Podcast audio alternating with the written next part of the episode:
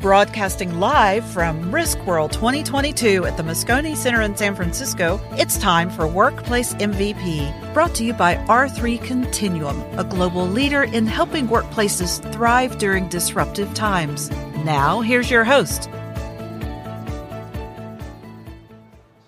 Hey everyone, your host Jamie Gassman here, and I'm broadcasting from Risk World 2022 in the Expo Hall in our show sponsors booth, R3 Continuum. And joining me is Jerry Stanley and Mark Moore from Harvard MedTech. Welcome, gentlemen. Hey, thanks for having us. Thanks for having us. Yeah, so tell me a little bit about what Harvard MedTech does. Jerry's got this. Uh, so, we're a virtual reality company that couples virtual reality with behavioral health interventions to treat the effects of workplace trauma. So, as opposed to looking at pain, depression, anxiety, or PTSD as the actual problem itself, we really look at that as a constellation of symptoms that we want to treat to give a very holistic biopsychosocial approach to how we're treating patients. Wonderful. So, tell me a little bit about so like if are you from a risk insurance perspective, if they have a client, you know, what types of situations from a trauma perspective are you seeing most commonly that a their employee would benefit from your your solution? So we really focus on claimants that are, I'd say, in the most volatile state. And if you really look at the data on that, most of those patients have some sort of an underlying psychosocial issue that's driving it. So it's really not a functional biologic issue. It's something else in their life, an underlying issue at home, uh, a history of depression or anxiety. Those are all the things that really disrail recovery for patients.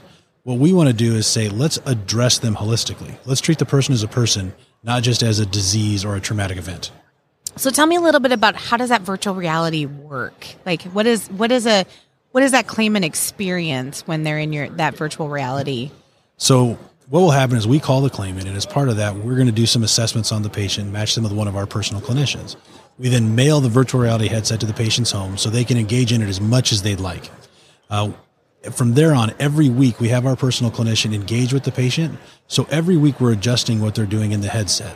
We're going to adjust when they do it, how often they do it, how long they do it, and what types of programs that they're doing. So our our program is designed to have four what we call experiences. Okay, those are the categories. So we have knowledge, meditation, distraction, and escape.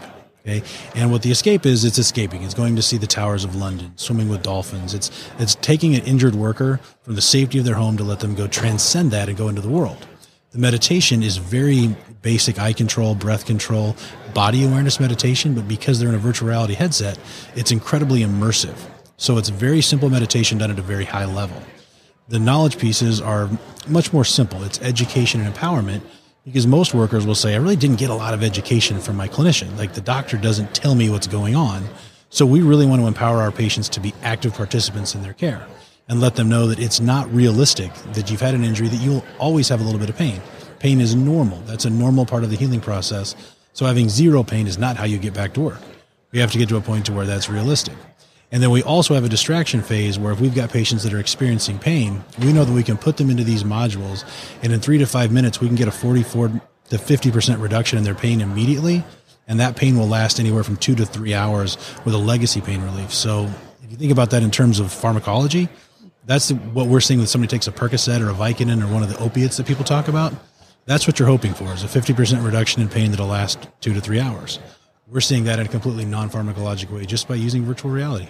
Interesting. So, the ideal claimant is somebody who suffered some type of a traumatic injury that's causing them ongoing pain. And so, this could be used as kind of a pain management tool for them, basically, correct? We're definitely an adjunct for some of the pain. So, we really focus on areas where we see the, the greatest needs. So we focus on shoulder surgeries, back surgeries, foot and ankle surgeries, amputations, or specific injuries that we know have really the lowest return to work, highest postoperative complication, highest opioid addiction.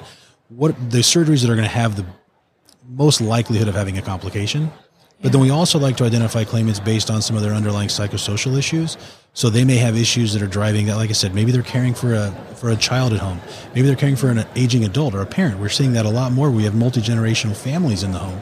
So we want to make sure that we're addressing these folks, saying, "What's going on in your life?"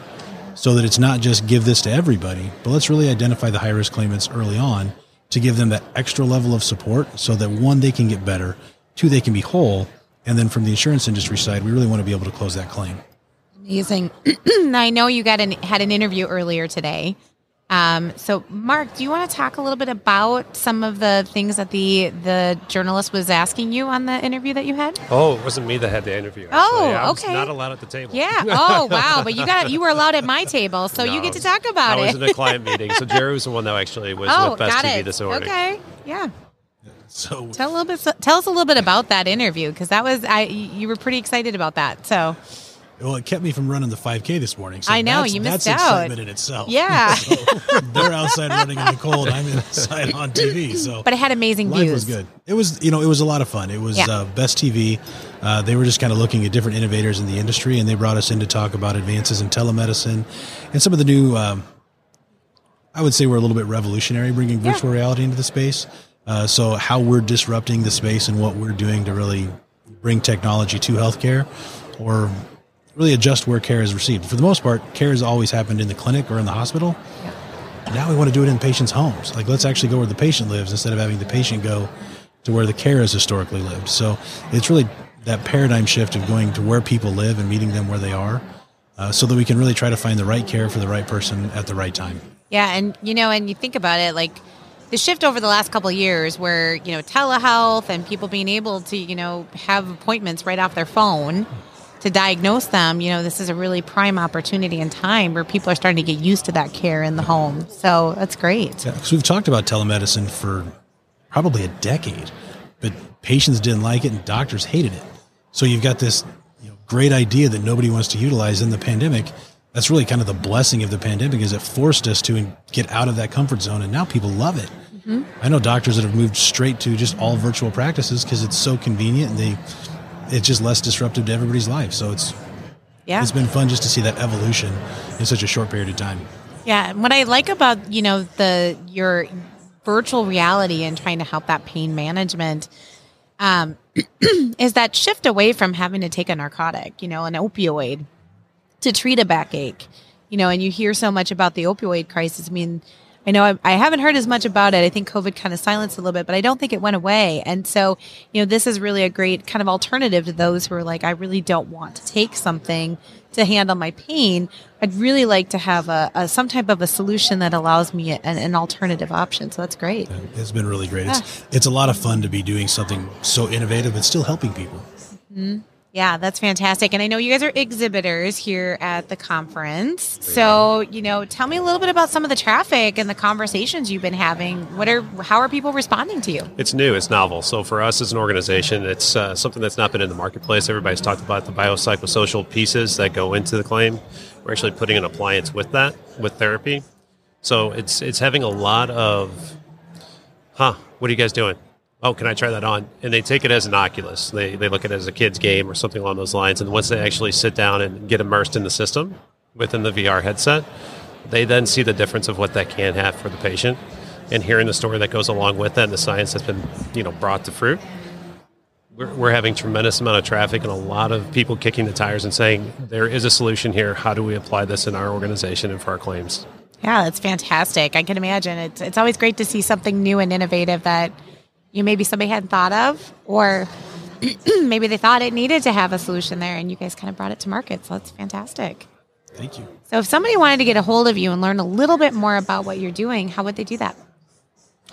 well you can go to harvardmedtech.com there are places that you can send a referral in ask for information Uh, you could go to info at harvardmedtech.com. That's a great place. Send an email to that, and we'll be able to communicate with you directly. Uh, we also have referrals at harvardmedtech.com if you're an adjuster or a patient care provider, a doctor, a nurse practitioner, PA, saying, "Hey, I'd really like to try this for one of my patients."